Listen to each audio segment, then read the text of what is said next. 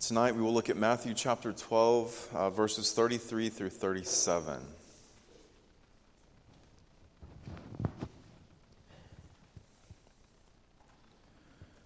Matthew chapter 12, beginning in verse uh, 33. Before we hear God's word, if you would join your hearts together with me in prayer. Let's pray together.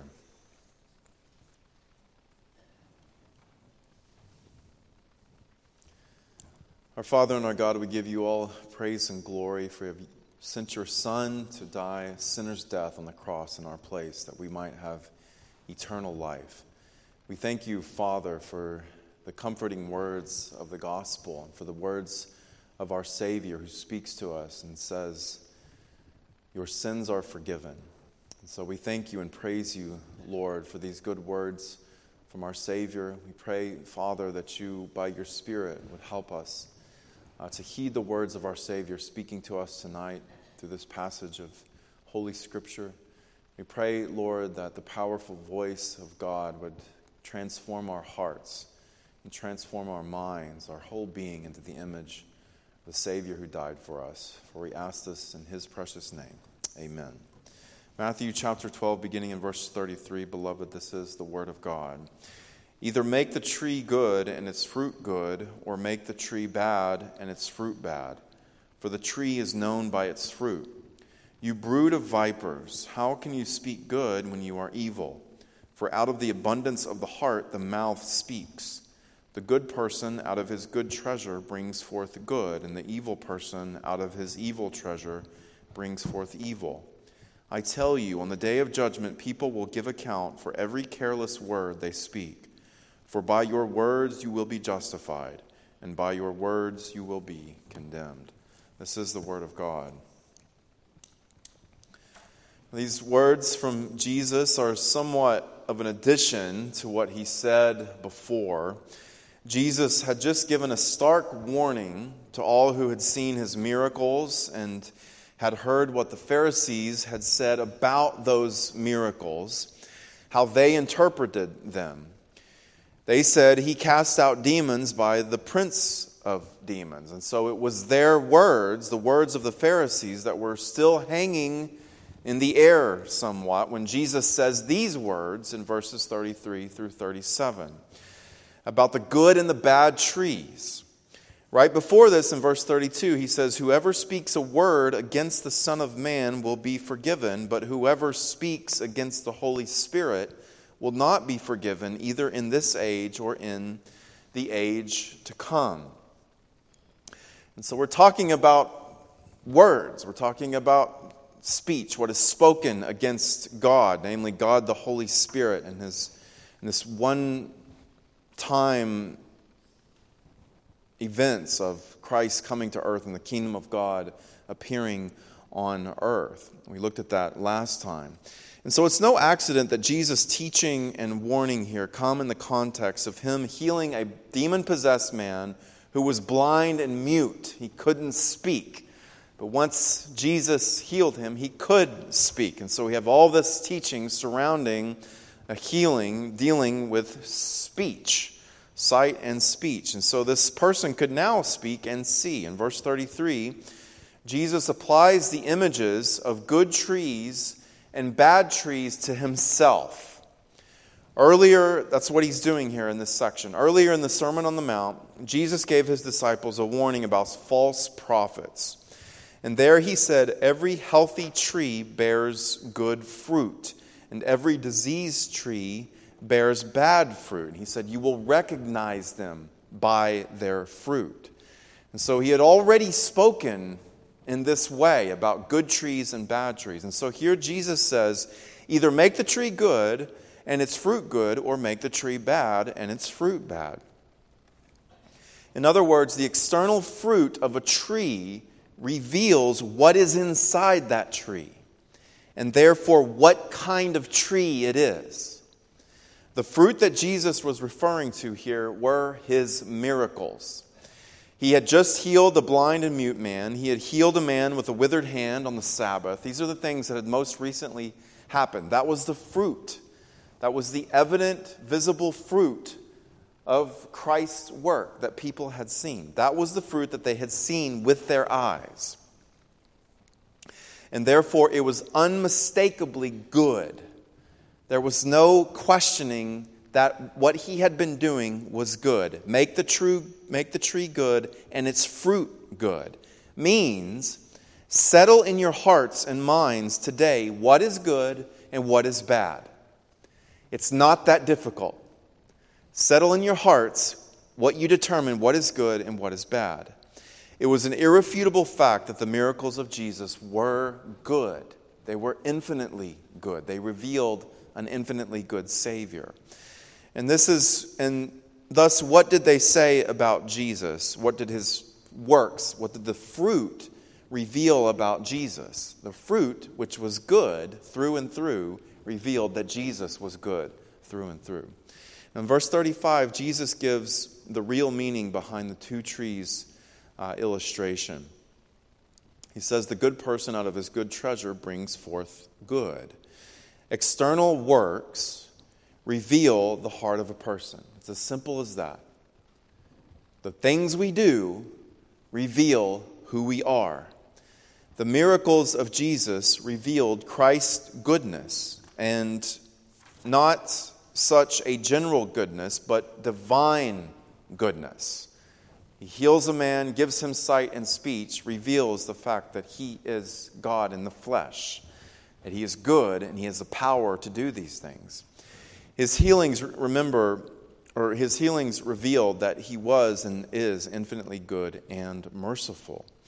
For those who would believe in him, he is able to heal spiritually so that we might be able to spiritually see and spiritually heal. Those who come to Christ in any generation are given spiritual eyes to see his glory and spiritual ears to hear his words, to listen to them, and a spiritual mouth to confess his name and to speak good of him and to speak good of our neighbor. That is what happens when you come into contact with our Lord and Savior Jesus Christ. Listen to what he said about his miracles in John 5. This is from the Gospel of John. The very works that I am, these are Jesus' words, the very works that I am doing bear witness about me that the Father has sent me. Everything that I'm doing, Jesus said, reveals I'm sent from the Father. The good tree reveals good fruit. To put it in Jesus' words here, Christ's miracles revealed his heart, his treasure, and the heart and treasure of the Father. That is what his works revealed. And so, once again, they revealed his divine heart, his infinite goodness. And because of this, because this is who Jesus is, he is able to give us, those who believe in him, a new heart. He is able to give us a new treasure box so that we might begin to produce good fruit. Only Jesus can make us into good trees. That is the power reserved to God alone. He can make a tree good, and He does. He can make a blind man see, and He does. He can make a mute man speak, and He does, because He is God and He is good. He is merciful.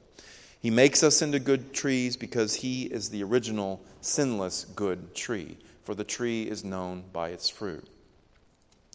Now, despite clear evidence of Christ's goodness, the Pharisees claimed, however, with their words, that Jesus was bad.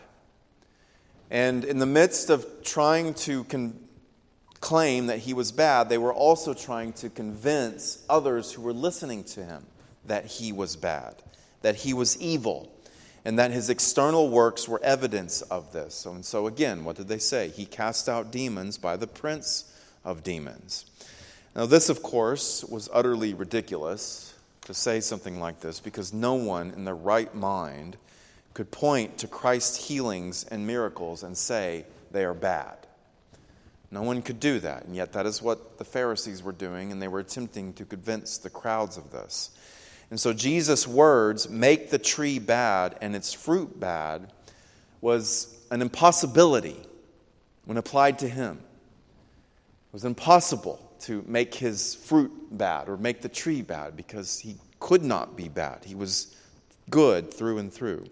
And so Jesus was essentially saying to the Pharisees, again, remember, he's, he's been speaking to them. This is what his words to the Pharisees uh, this whole speech that we've been looking at for the last three weeks, he's been speaking to the Pharisees, but he, he knows others are listening. So it's a speech to them, but it's also for whoever's listening. And so Jesus was essentially saying here call that which is good, good, and that which is bad, bad. It's very simple. Don't try and pretend that you can distort the two categories. Don't try and pretend that there's a gray area. Either it's good or it's bad. You can see what Jesus is doing here. He casts out demons by the prince of demons. Either I'm good, which I am, or I'm bad, which is what the Pharisees say I am. But don't try to pretend that you can mix, mix the two. The words then of the Pharisees about his latest miracle, as one, as one writer put it, they had only the characteristics of a snake bite. They were vicious and evil. And in fact, they revealed who they were. Jesus says as much here in verse 34. He calls the Pharisees a family of snakes. He says, You brood of vipers. How can you speak good when you are evil? For out of the overflow or out of the abundance of the heart, the mouth speaks. Now, Jesus was doing here exactly what he told the Pharisees to do. Determine in your mind what is good and what is bad. Make the tree good or make it bad. And make, it, make the fruit bad. And the, make the tree good and its fruit good, or make the tree bad and its fruit bad. Jesus was doing that. He was calling that which is good, good, and that which is bad, bad. And so he's basically telling them, Let me show you how this is done. My works testify of themselves, they are good which clearly reveals my goodness. Your words, however, your words reveal your badness. Your words are evil, therefore you are evil. You brood of vipers, how can you speak good when you are evil? And so, again, the crowds listening to this, they have a decision to make. We talked about this last week. Christ is doing exactly what he says they should do call that which is good, good, and call that which is bad, bad. And as the Son of God, as the Son of Man, he's pronouncing what is good and what is bad. Now the crowds have a decision to make. He says, Your words are evil, and therefore you are evil. Now, this label, uh, brood of vipers, it reminds us of Satan's own character. Satan is the father of lies. He is the evil accuser who has been sinning from the beginning. In the beginning, he desecrated God's holy garden in the form of a snake. The Pharisees reflect their father's image here by their words. They reflect Satan's snake like character. They are children of the devil. They are a family of snakes. They are a brood of vipers. And they speak viciousness because they are vicious. They speak evil because they are evil. It is what snakes do, they bite. Jesus emphasizes here the unbreakable connection between what a person says and what is in their heart. He does so by referring here to the heart of a person as his treasure box. Out of the abundance of uh, his heart, out of his good treasure, he brings forth good, and the evil person out of his evil treasure brings forth evil. A treasure box is a place where a person stores their most valuable possessions. Where your treasure is, there your heart will be also. Those are words from Christ as well. The heart is the seat of our emotions and our desires. It is the hidden throne room from which all of our desires, all of our words, all of our actions flow from. It is our treasure box. Our most prized possessions are held there, and we reveal what we prize most or what we treasure most by our words and by our actions. Jesus shows us here that the hidden things of the heart, one way or another, are revealed by each person's words. Out of the abundance or the overflow of the heart, the mouth speaks. Our words reveal our heart. That is a very simple lesson that we learn here from Jesus. Now, of course, uh, Jesus doesn't speak of people lying. People can, of course, lie and say things that are an attempt to make others believe something about them that's not, that, that, that's not true. They can, of course, do that. Um, and of course, what appears to be good words would actually be good words that reveal an evil heart because they're lying. Um, but over the long run, those words, once they're revealed to be untruthful, reveal the heart. And so once it comes out that a person's words are not true, then again, Jesus' words prove true. Out of the abundance of the heart, the mouth speaks. And so, this is a principle, this is a fact of life that uh, will never be revoked, it will never be undone. Out of the abundance of the heart, the mouth speaks. Since this is the case, when Jesus comes to judge the living and the dead, on the last day to either justify or condemn them. He will judge our words. Verse 36 I tell you, on the day of judgment, all people, that is, all people, will give an account for every careless word they speak. For by your words you will be justified, and by your words you will be condemned. Now, why is this the case? Why, why can Jesus say this? By your words. Why doesn't he say by your actions? Well, of course, we'll be judged by our actions too, but he's only mentions the words here. Why is this the case? Because of what he just said. The words reveal the heart, what is good or bad.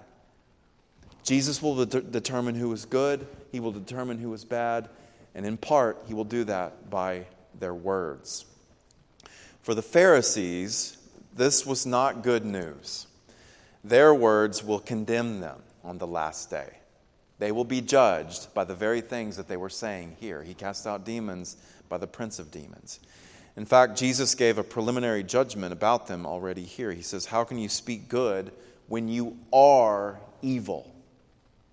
Those are not the words you want to hear from the Son of Man about who you are. How can you speak good when you are evil? You are vipers. It's your nature to bite, it's your nature to kill with your words.